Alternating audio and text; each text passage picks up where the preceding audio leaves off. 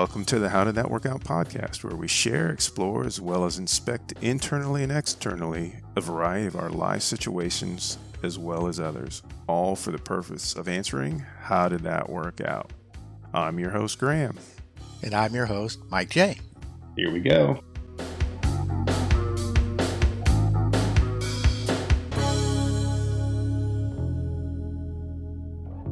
All right. Hey man, how's it going?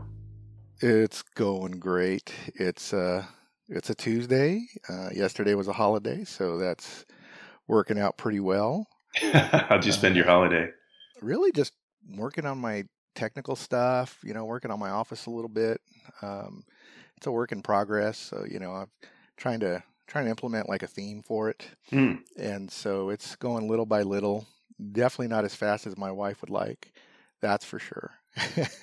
Yeah, uh, yeah. you know, she uh, she came in like, gosh, this was like sometime last year. She came in and like cleaned everything top to bottom, moved everything out to reorganize, rearrange, and then you know, then we moved back in only the things I needed. Um, and then it got messy again because I keep ordering from Amazon, and so all these boxes keep coming in, and you know I save boxes because if it something doesn't work or it's not what I expected, I want to return it. Yeah, yeah. Next thing you know, you know the office is full of empty cardboard boxes and also product, you know, product packaging.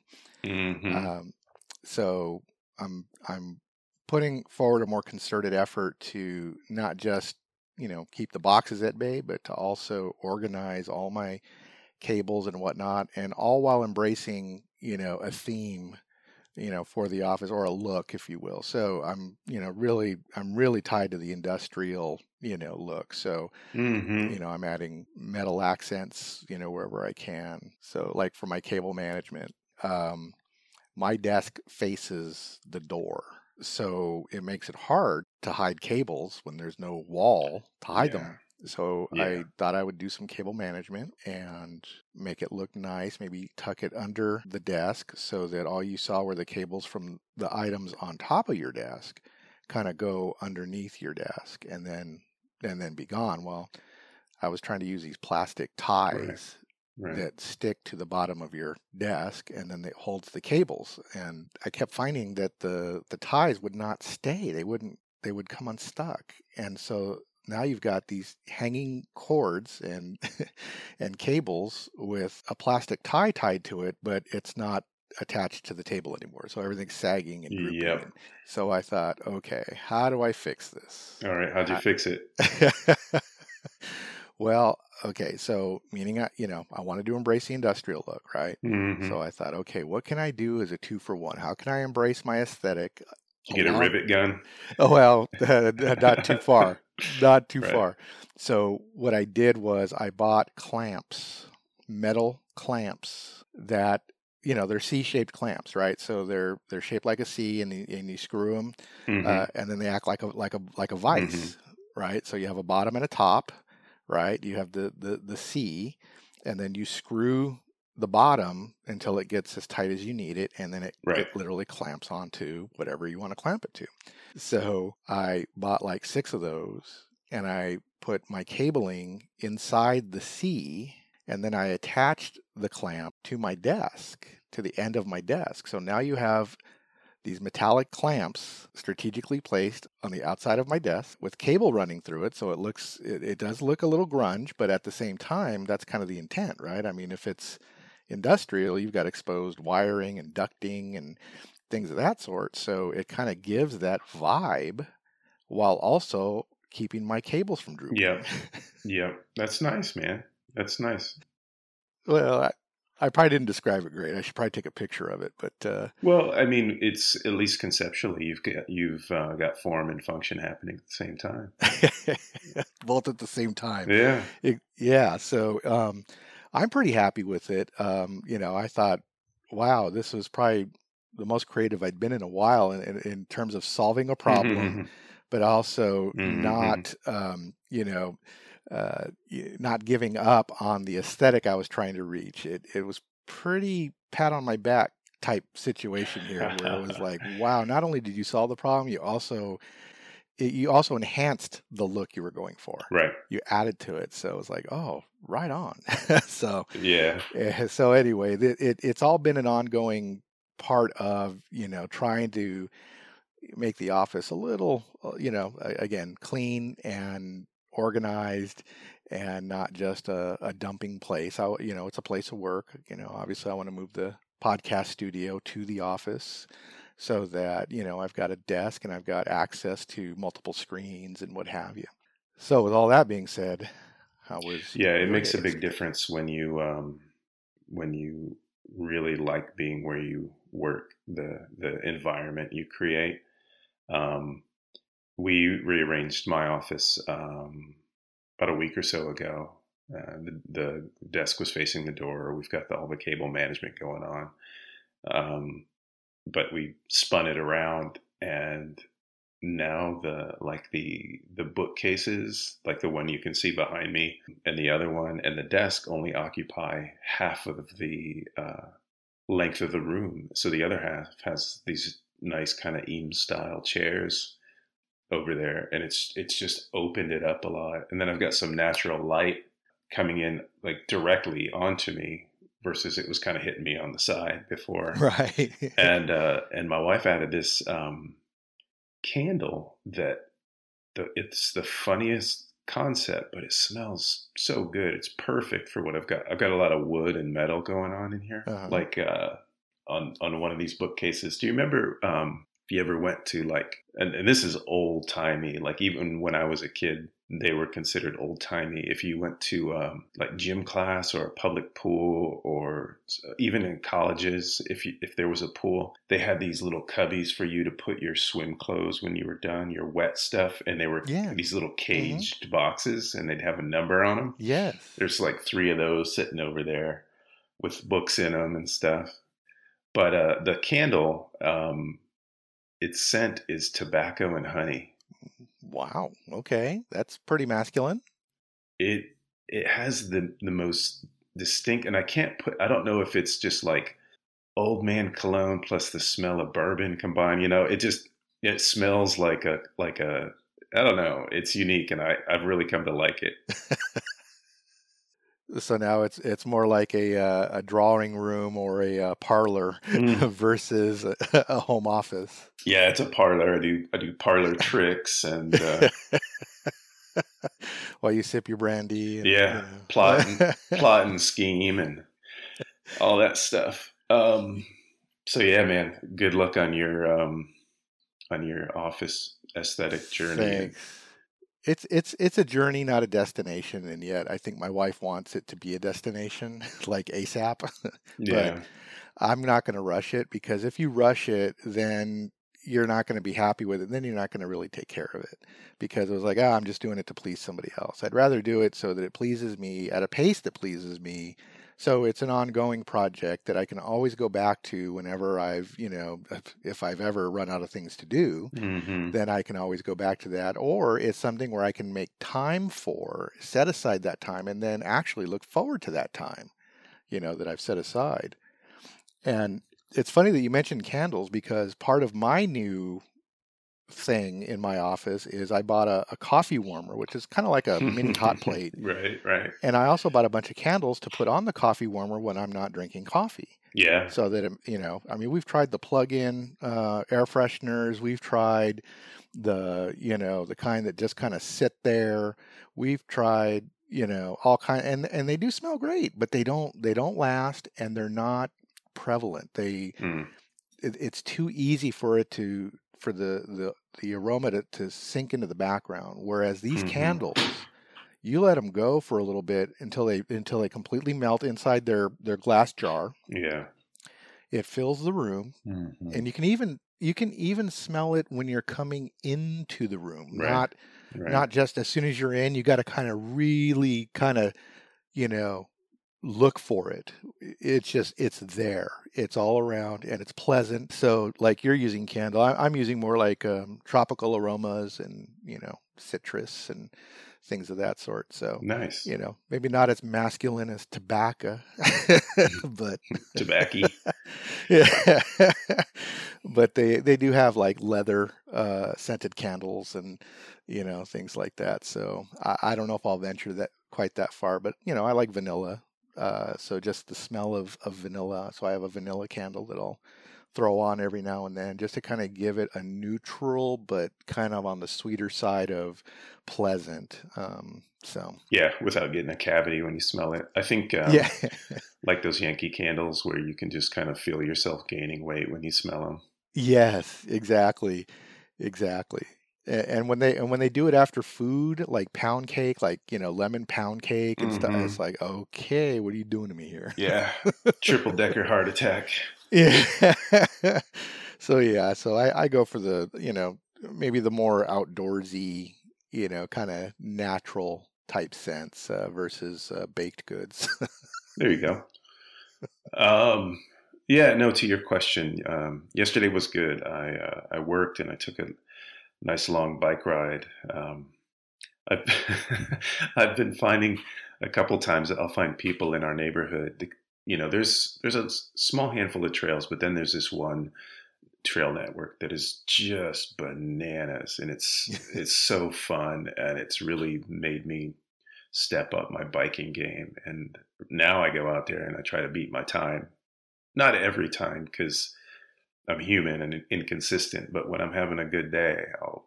Uh, yesterday, I, I did my best time out there, and I keep finding like strays, like people who got out here, but they're not sure how to get uh, back where they came from. So, um, yesterday was my second gig as a trail Sherpa where um, where I'm, I'm basically escorting people out of our neighborhood. like, they're like, hey, you know, and I'm really, uh, I'd say, cordial on the trails. Okay. You know, a, lot, Uh-huh. a lot of people get into aggro mode and they're listening to uh, Black Death speed metal and getting all you know amped up. Typically, guys right. Yeah. and um, you know th- that's sometimes me but not when you interact with other people you have to be a decent human being i'm always real friendly try to make you know see if hey is this someone i might talk to later if i see them you know and you never know you're out there by yourself too so Right. Right. something happens to you you want to uh, extend some goodwill so uh, both these people had been like waiting on somebody or they didn't know how to get out and and it's nice to ride with other people you learn stuff too right. Sure. so i'm like yeah come on i'll show you go, do you want to go the most direct route or the funnest route and one guy wanted to go the funnest route and one uh, lady wanted to go the most direct route and it was good it was good Well, you know, didn't it used to be the code though, the outdoors, where you were a good Samaritan to others? Like, you know, if you're camping and you know somebody forgot their stove, you'd offer up your stove, you know, to let them cook, or you'd you know help them hook up their camp or whatever it was. Uh, you know, I used to camp when I was younger. You know, grew up in California, so we used to go to the mountains a lot. When I was young, my uncles would take me, my dad would take me, mm-hmm. And you always kind of helped each other out and uh but now it sounds like the outdoor adventure has turned into a singular you know uh, an individual you know space where you rage. Your workout is based on rage uh, rather than really appreciating that you're outside and that you're you know among nature and I- would think that if you've got music blaring in your ears because you want to get that intense workout, that you're foregoing all the other stimuli going on while you're on the ride. Um, so, in other words, the ride, the pedaling, right, is the exercise. The music is, uh, you know, also the motivator, but it also, I think, drowns out a lot of what you're, what you really would be outside to ride for. I mean, am I off base on that? Um, I mean, it's it's specific to the individual. So, um, bike riding outdoors to me is um, supplemental to an indoor workout, right? Um, hmm it's it's definitely with purpose because uh, I used to go to the gym three to five times a week, and then you know with the pandemic, being indoors with anybody was was deadly. So um, I got back into biking again, and um, I, I don't. I mean, biking kind of has to happen outside. You can do the stationary bikes, but again, you're back. You're stuck back inside. right. Yeah, for me, the intention isn't to, um, you know, connect with nature. It's fun to be out in nature. You got the fresh air, you got the the views, and you're dealing with like real terrain. hmm Well, I don't know if you could compare it to camping. Those are two very different, um, like intents and approaches. Yeah, I just meant more like, you know, when you're outdoors, um, you're like like you are right now, you're being more of a helpful sort. Whereas some other people are like, hey, I'm in my bubble, don't come near me. You can hear the music coming out of their earphones. But um, I look at it more like, well, if if you're gonna basically take your ride outside, I mean, some music as background is one thing, but when you're like you, I mean, I'm just basing it off of what you said. Like, you know, you can hear people with the metal, you know, metal music going through their earphones and whatnot. I just think that, well, if you want to do that, then get a Peloton. You know, now if you want to put on some music that obviously motivates you, but you still take time during your ride to appreciate the surroundings, appreciate the you know the out the outside. Whereas I think a lot of people want to go into their uh, retreat into their own world and forget that they're outside, even though they are outside getting their workout. So if you know if you want to have music blaring, get a Peloton. you know, if you want to have some light music and you want to enjoy the scenery, then I think your approach is is better in that regard. I, I just think everything has it has its place, and I think some people really miss out on a lot, uh, a lot of opportunity when they you know blare their music and they you know want to go for that that really you know rage filled intense um, um, you know ride where all they see is the road in front of them and all they hear is the music you know pumping in their ears. I, I think you're missing out on on a lot. Yeah, maybe. I will say this: when I go for walks, it's uh, just no devices, Mm. no reading the news, no uh, nothing in my ear. Um, those are like, you know, you want to hear all that stuff. You, you also want to hear if someone's coming up behind you. Right. um, right. I'll I'll be uh, riding behind people walking, and I've got you know the funniest little like three year old bike bell, bing bing, and um, and I'll just be hammering it, and they don't hear me. I'm like, you're you're doing yourself a disservice. Like somebody could be running up on you, a bear, Right. or in these this neck of the woods, you know, a mountain lion. Yeah, it, well, exactly, and and I even see those commercials with you know people have the the cans on their ears, right, and they're walking through a, they're walking down a, a city street, you know, uh, you know, on the sidewalk and whatnot, and there's a crowd hustling and bustling, and of course the commercial, you know, wants you to buy those headphones so that you get lost and immersed in the music and you forget the world outside of you.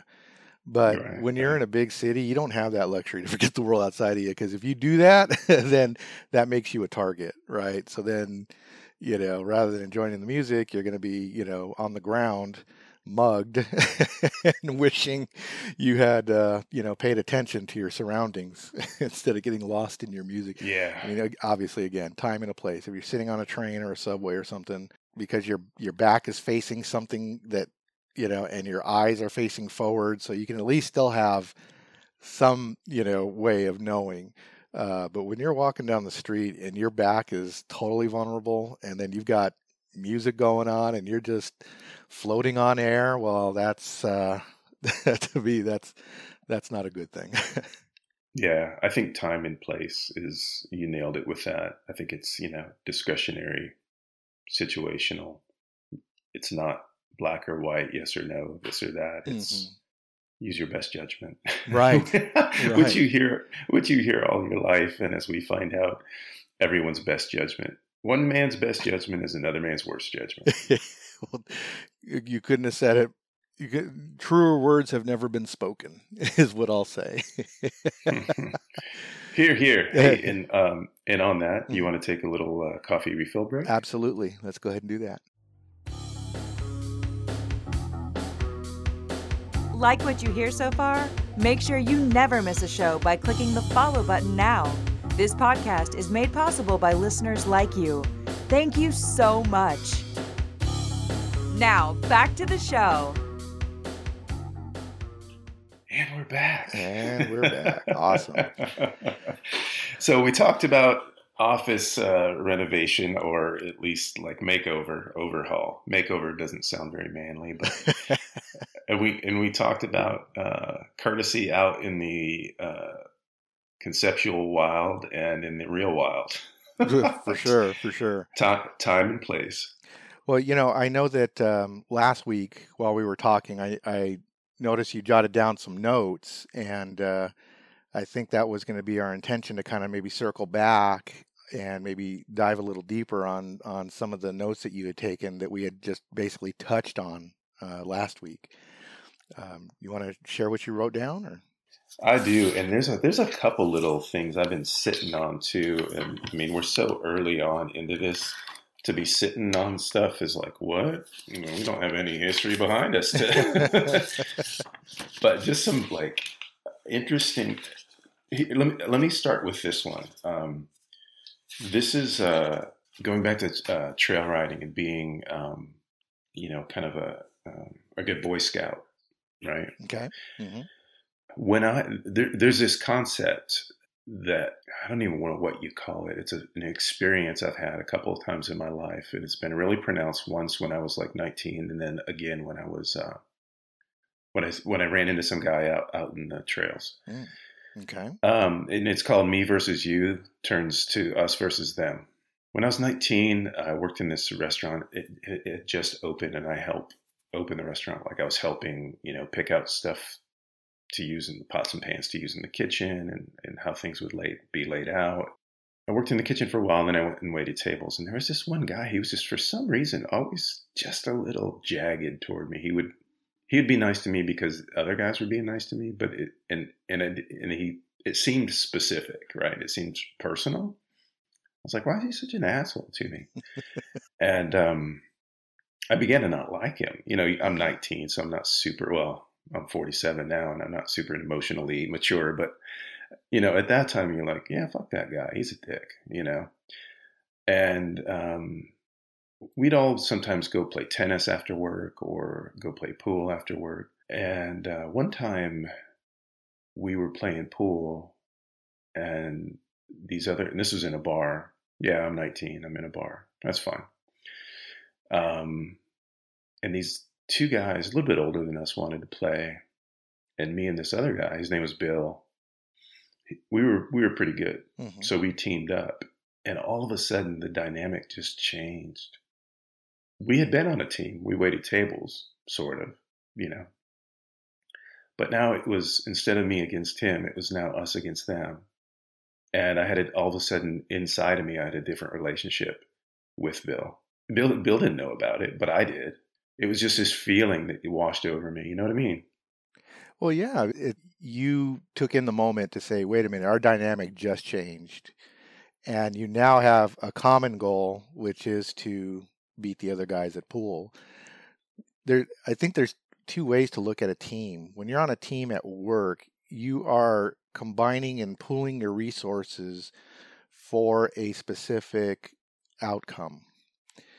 But when you're on a team and you're competing, I think there is a the, the, drive really comes out. In other words, you may have drive as a, as a work team to put out your best work, but there's no, there's not really any competition because you're not comparing you know somebody unless you're bidding on something somebody's not going to say well let's take team A and team B and we'll pick the better one to use maybe in a creative sense but in a normal office setting that's not how it works you assign a team to a project because you want something done right and then the team pools together and gets that thing done so there's their common goal but when your common goal is competition and to beat someone else. And I don't know if that's just, you know, men. I don't know if it, it takes place in women too, but it just seems like it it calls to our, you know, inner caveman where, you know, we tribe, they tribe, our tribe better than they tribe you know so it, it, just be, it becomes very you know just just as simplistic as it can be which is I need to be better than those people over there. And since I have somebody with me who also wants that, right? The competition now, it, it becomes uh, your unifying factor. Well, yeah, and you can distill that down to the common enemy unites, right? Correct. Um, so, in, and that was almost 30 years ago. And the reason this is front of mind uh, for me today is because uh, I was out on the trail and um, there was this long straightaway, and I saw a guy probably 50 yards in front of me. Um, I mean, a really long straight. And I was like, yeah, I'm to catch him. You know, you're just like, yeah. And here's, there's that boost I was looking for. And so I caught him and he stopped and, well, he had already kind of stopped when I caught up to him. And I just rode past him saying, hey, man, you having a good ride? He's like, yeah. I'm like, cool. And I just kept going. And then I hear him like say something. So I turned down my rage music. oh, you're that guy. and uh, he's like, hey, and he started asking a lot of questions about the trails. And we started talking. And then there's this, you know, this natural moment when you're talking to a stranger, you introduce yourself at some point because you're like, okay, we got a rapport. But the first thing he said when I asked him, hey, you having a good ride? He's like, anything's better than this. And I didn't take offense to it, but I was just like, this trail segment is awesome. Everyone loves this. I don't know what your problem is, so I'm going to keep on going. You know, it was like that. Yeah and he was complaining about the climbs and all the this and that. And I was like, okay, cool. And he seemed like he didn't know his way out, but he didn't want to admit it. And I was like, yeah, you can follow me out. He's like, I'm not worried about getting along. Like everything I said was was kind of um, needed to be corrected by him. Do you understand? Okay. Yeah. I, I have I've dealt with people like that, and it's really um, it's draining. So I was just like, yeah, I want to go. Well, he ended up following me out, and I was like, you know, I'm going to kill him with kindness. I'm not going to let this ruin my ride. He's like, and he started asking questions again about how to get here there. I go, hey, follow me. I'll take you there. And he was a good rider. I mean, he was a really good rider. He's just kind of jerky.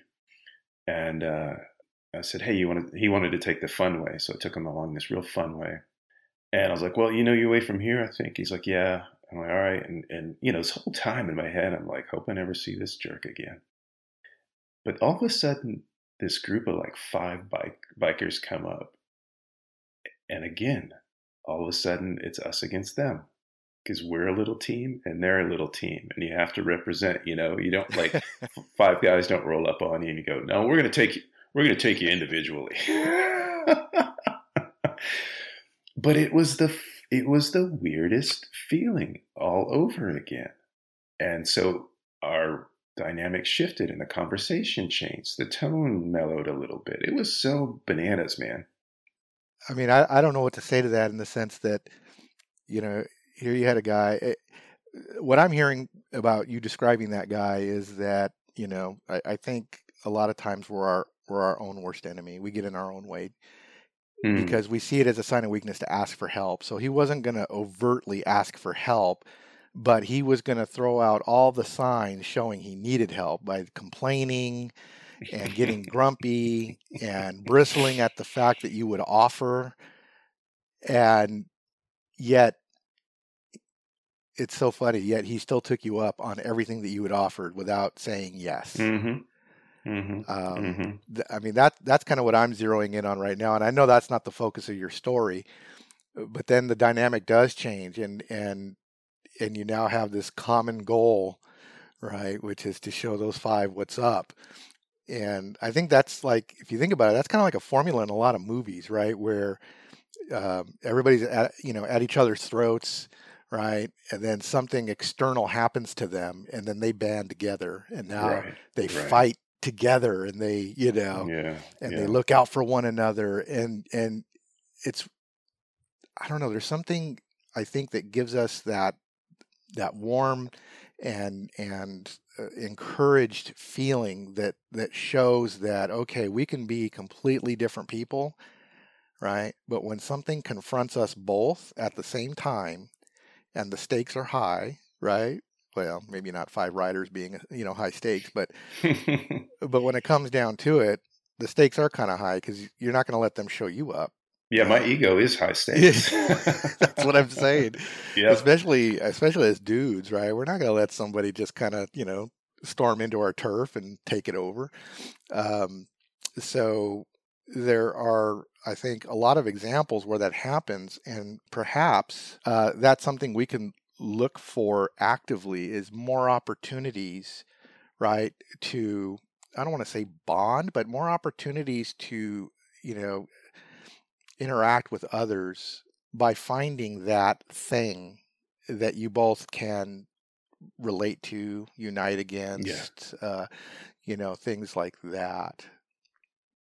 Yeah, you're right. You're right. And I think um, people with sort of prickly or off putting personalities, by this time in their life, they're very aware of it, but they are who they are. And they, they get varied reactions. And I think when they get a reaction that, that isn't like, that, that handles them with a little bit of kid gloves, I think they're cool with that. They're like, okay, you know, I can be my jerky self and you'll put up with it. So, yeah some people thrive on that, right? Some people thrive on the um, on the negative energy. Believe it or not, I mean, some people will create a negative space, mm-hmm. hoping that you'll react firmly. You know, and if you don't, then they kind of see you as weak. That's right. That's right. Yeah, and hoping that you react thusly or thusly or this way or that way. Yeah, everyone's got their own. right. Right. They want to kind of draw you into that and see what kind of person you are. Mm-hmm. You know, give me what you got. And then if you just don't engage, they're going to be like, oh, well, that's a weak person. I wouldn't want to be around anyway. Yeah. And if you match fire with fire, sometimes that's explosive and that's not good. Yeah. And it's like, wait, he's trying to outdo me. And then you get more aggro. So with, with some people, it's kind of hard to find that sweet spot, isn't it? Where, yeah, you know, you, you, you try to find out how, you know where where they're operating at and then you either and it's so funny i mean even in the nonverbal stuff you try to find okay where are they operating and are they you know is this a situation where i match it or i come in a little bit under or i come in a little bit over i you you we're always feeling each other out believe it or not to find out where is this person's sweet spot? Because what you're giving out isn't necessarily what you're expecting to give back, and vice versa, mm-hmm. right? What you're, you know, what somebody else is is giving out, um, you may view that as, uh, you know, different levels of yeah. being, right? That you may or may not agree with. So it's just funny how we're all putting we're all putting out these signals, mm. whether we realize it or not, and then we all respond to the feedback of those signals in varying ways. And it's not always consistent, is it? I mean, sometimes it's based on mood, right? Yeah. Circum yeah, circumstantial. Yeah. So after those five guys rolled off, we swapped some, you know, some tips on equipment and technique and went our separate ways. And I wouldn't mind running into him again based on that. Okay, well, I mean, not somebody you'd actively seek out to ride with, but if you saw him if you saw him, it, it's not the end of your day, you know. Yeah. So at least there's that. That's a win. Yeah. so hey, so I'm gonna throw out a few topics. Okay. Uh, from from ye old notebook. Cool. And put you on the spot and let you pick. Does that sound good? Uh, I'm I'm down. Okay. So um, in conversations we've had previous, um, you know, we always kind of dip and we either like cannonball into it or we just we just keep you know skimming across the water you like those analogies i do so uh, and a couple ones that we just dipped in was um, the nuances of quitting or staying at a job right okay. mm-hmm. uh, the other one is frameworks and um, depending on what lens you're looking at that word through it means so many different things it does. frameworks um, organizational skills that came up when uh, you and I were talking about how um, ridiculously uh, slammed 2021 has has made me. Uh, it, it, ain't messing around, and I've got to run a tight ship. Um, and then stoicism. Uh-huh. Uh, in conversations we've had, um, you've you've mentioned stoicism a, a few times, and to be 100% honest, um, I can't say I'm familiar with. Like, it's not something I could bring up in conversation and speak to. Sure.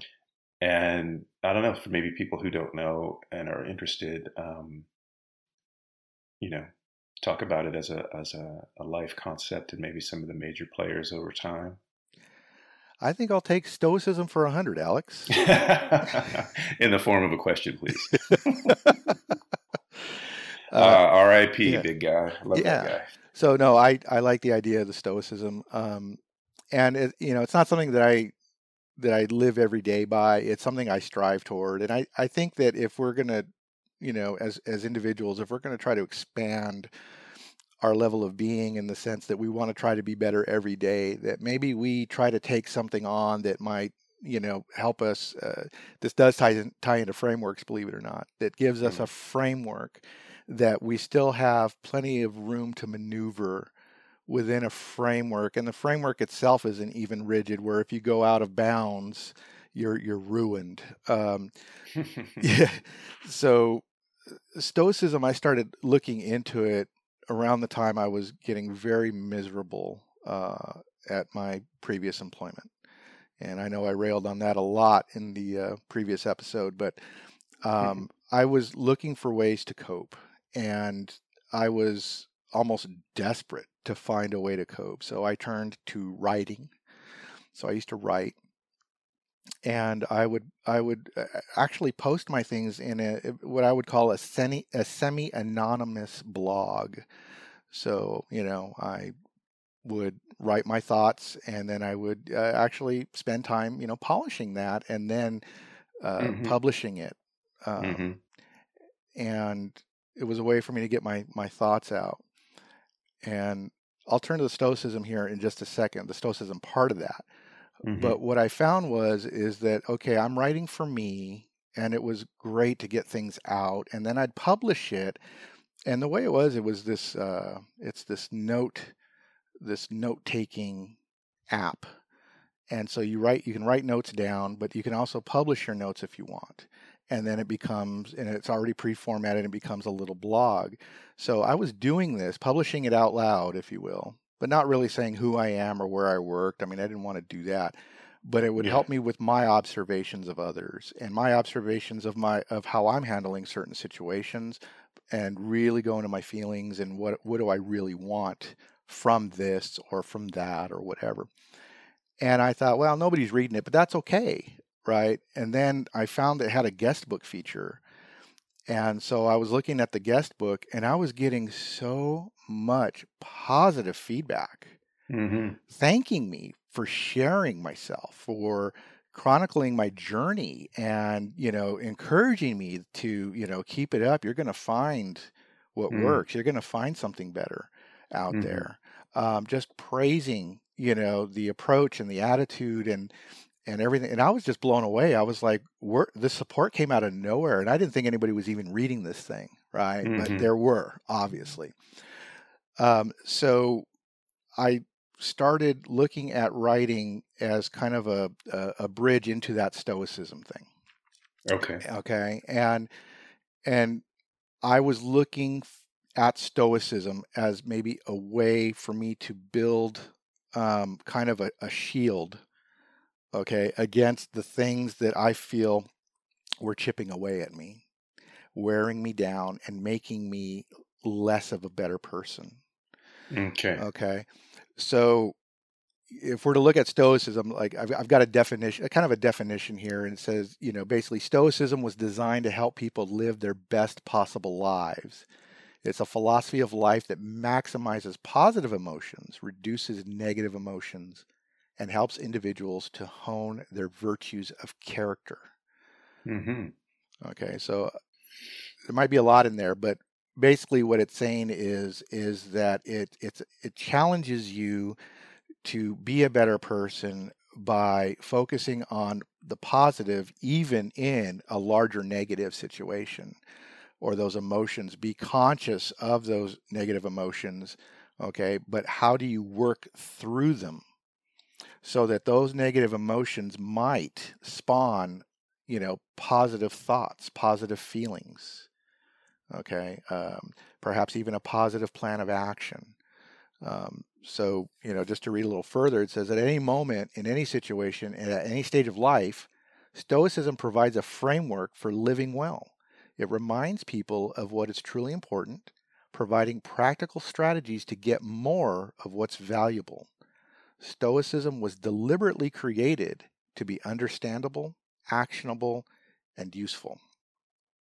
Okay, so it, I liked it because it didn't require a lot of learning of how to be something. It didn't require, mm-hmm. if you're going to do it right, you got to do it this way. Mhm. right? It it, Mhm. it it's re- it's really based on a lot on the individual. Okay. And we actually, there are some Stoics throughout history that we may or may not have known were Stoics. Uh, Marcus Aurelius, probably being one of the, the more famous, the, the Roman emperor. Um, And he's basically known as like the best, you know, Stoic leader in history. Um, and his story, real quick, was that he was born into an influential family, uh, but no one at the time had expected that one day he would actually be the ruler of the empire. Um, and so, what he did is, um, as he was, you know, he he led wars, and he also had uh, political rivals that he had to deal with, and he had a kingdom to rule, right? Mhm. So, so what he did is he turned to writing, and he would write his meditations uh, in his tent. He would, you know, take time at at night to reflect on the day he just had, and then also to make a bit of a plan for the next day, while acknowledging certain things aren't going to change. Right, the negative aspects aren't going to change. But what he would do in his writing, which was really just for him, it was a journal.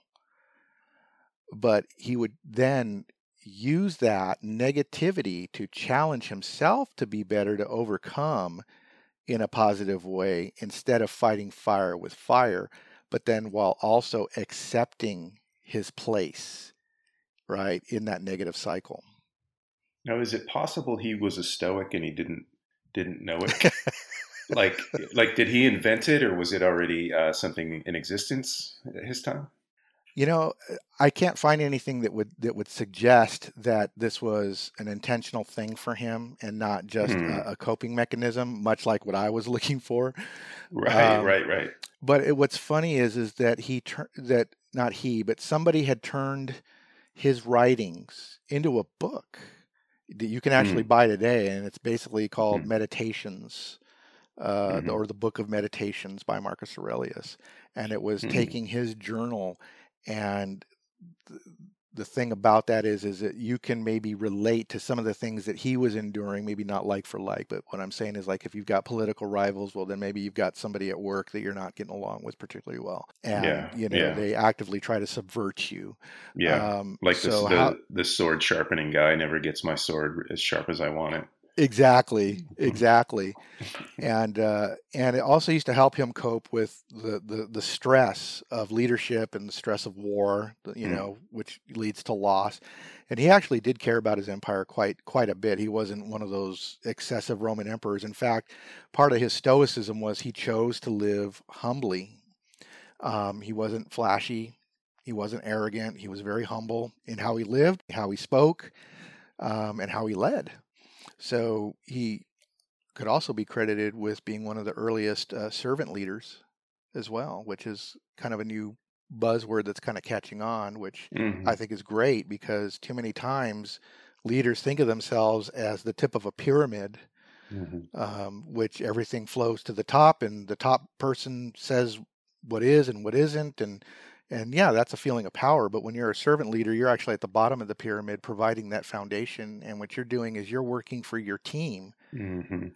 so that they can succeed, and the team then you know usually would come to realize that that's the case and then they work harder right that ultimately helps you succeed Yeah, and so it's very much a symbiotic relationship yeah, I'm very familiar, and I heavily subscribe to uh, being a servant leader. I, my former business partner, I kind of just in natural conversation mentioned to him that that's my style of leadership, and he looked at me like I had a horn growing out of my forehead.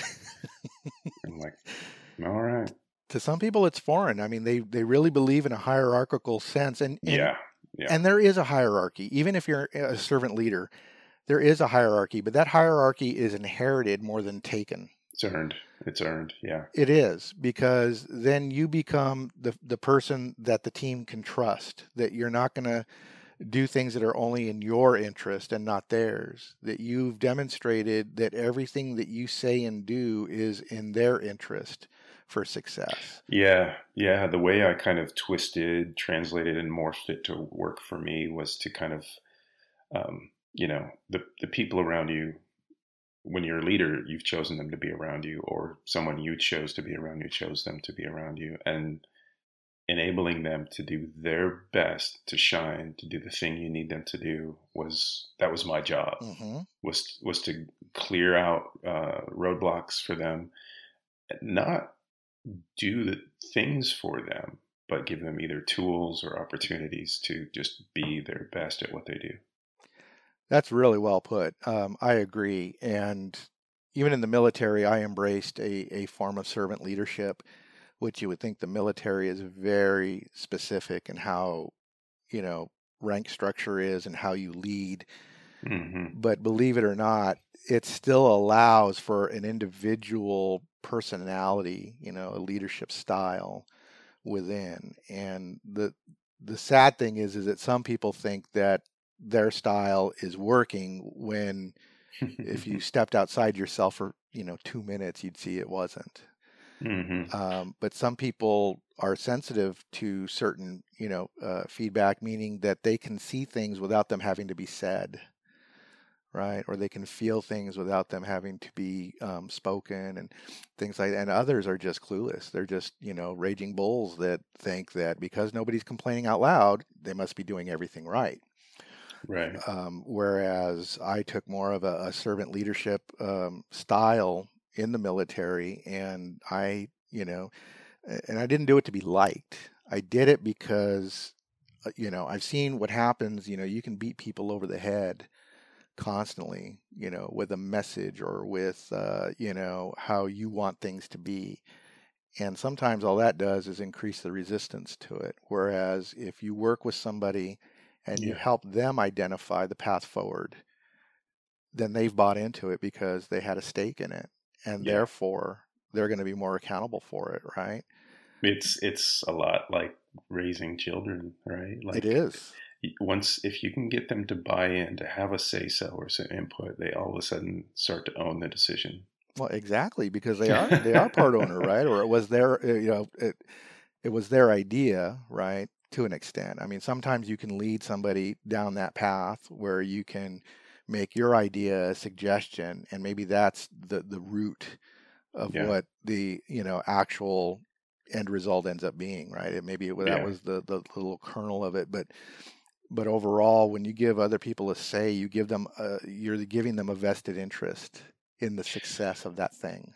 That's right. Yeah, totally agree. So, what are um, some of the co- you know any uh, belief system or anything, basically anything that exists, always has critics. What are, if there are, what are some of the common criticisms of Stoicism? Um, just in you know, again, in my uneducated uh, you know pursuit of this, uh, in other words, I'm not studying you know the books on Stoicism. I, I mean, I'll listen to a podcast here and there. I'll watch a YouTube video around it. Um, and I would say that some of the critics of it would say that with Stoicism, you're um, you're either in denial of the situation as it really is because you're always looking for the positive. So you're not really embracing the seriousness of it, or you don't understand the impact that something can have because you're always looking for that silver lining, if you will. Mm. hmm Um, others could uh, could say that was Stoicism, because Stoicism is is based more on logic than emotion.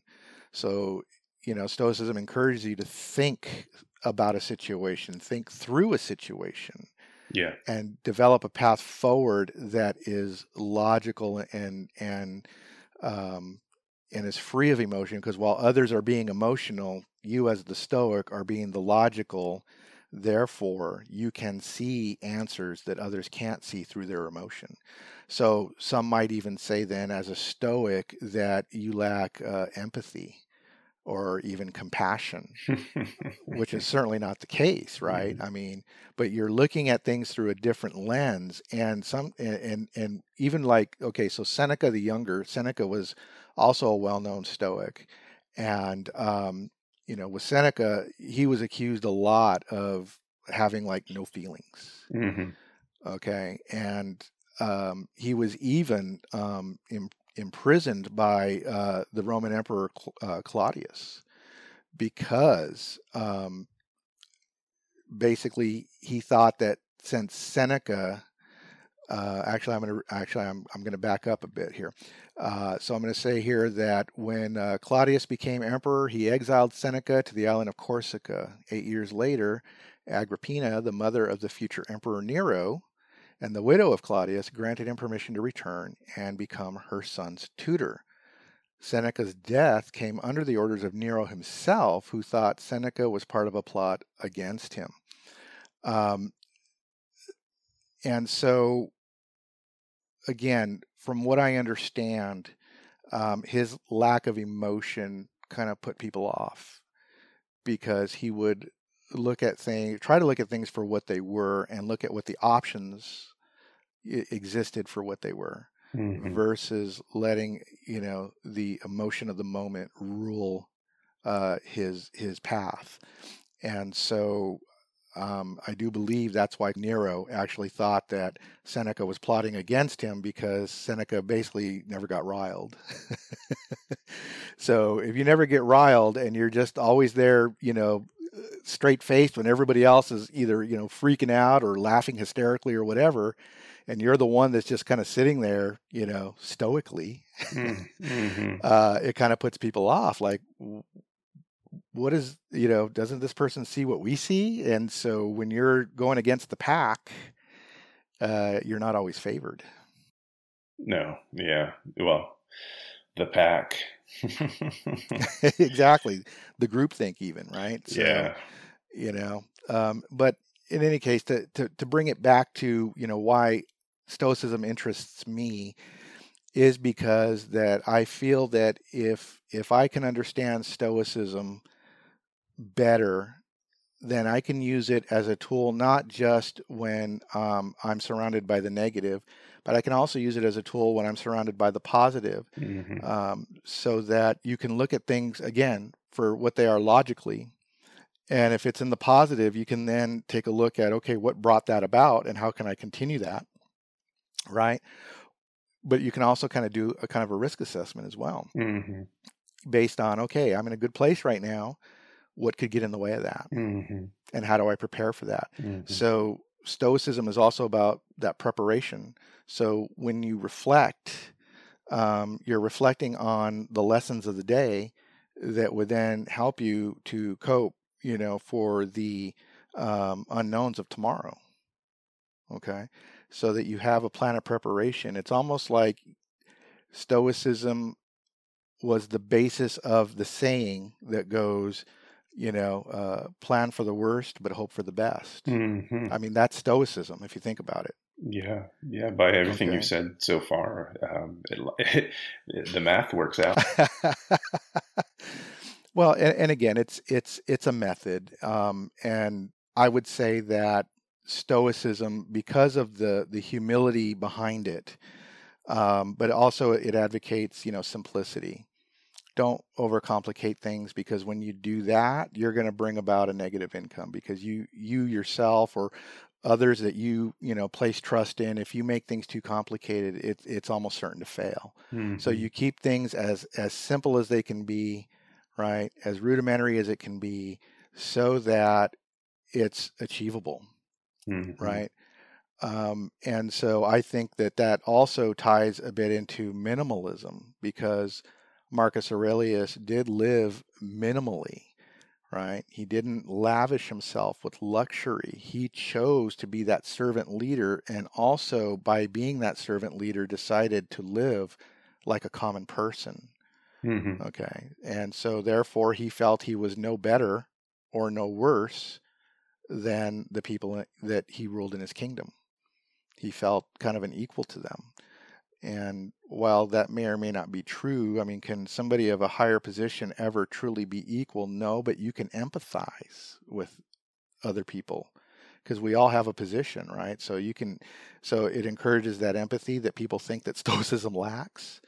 um, but it also in the simplicity of your plan or the simplicity of your thoughts um, encourages also minimalism, which is you know basically living with the things you know around, materialistically living with the things around you that serve a purpose and discarding everything that doesn't.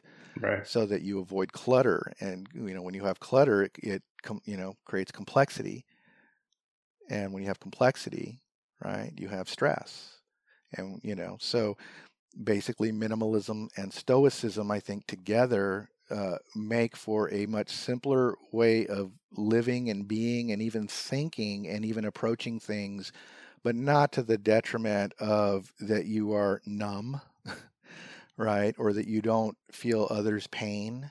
Um, or that because you live minimally that you're um, you know you don't watch tv or listen to radio i mean that's not the case i mean you can you can live a normal life but by choosing to live lighter, lighter in your possessions, lighter in your thoughts, lighter in your actions, even, um, it, it, it creates a, a, a kind of a, a, blissful state. Yeah. Yeah. Seems like it takes, um, going back to reference, uh, sort of, um, leading by servitude and, um, not living in luxury based on your, your status seems like it takes a lot of discipline and humility, but it also, now anyway, seems like it would take a, a good bit of untraining uh, to to what we understand to be like social hierarchies, right? Like to to because it seems like an unnatural, like almost counterintuitive mindset, but with with phenomenal uh, results. No, you're absolutely right. It is uh, unconventional wisdom in the sense that less is more, right? Um, you know, the less complicated the plan, the more effective it has, you know, it can become. Um, so you're absolutely right. It does require a different way to look at things. And what's funny is, though, is that I stumbled upon both Stoicism and minimalism, which again, I'm not there on either one, but I am striving to one day be a minimalist and to uh, incorporate more stoicism into my daily life. Um, but it came from a, a, a, place of pain. It came it came about. My search came from, you know, me being in a state of pain. And I think that's as humans when we're most likely to make a change. Not when we're happy and things are going great. Why would we? Mm-hmm. Right. But when we're in a state of pain, then we look for those things. So I would encourage, um, you know, anybody listening uh, that even if you're in a good place, maybe look into some of these philosophies. Uh, and again, they're not rigid, but just look into it to see if it can even help enhance your your current positive state, or if it can help you um, prolong that positive state by looking for things that could end it, right, or impede it. Um, so there's a lot of reasons that when you're in a good place that you would want to look for something different as well. Uh, not to break something that isn't broken, but to keep that thing that isn't broken from breaking. Yeah, and at the very least, to round out the corners, just to reduce friction. You know, uh, a lot of these things um, that we bring into our lives, they either kind of bring pleasure or pain, and it's it's not always uh, upfront, right?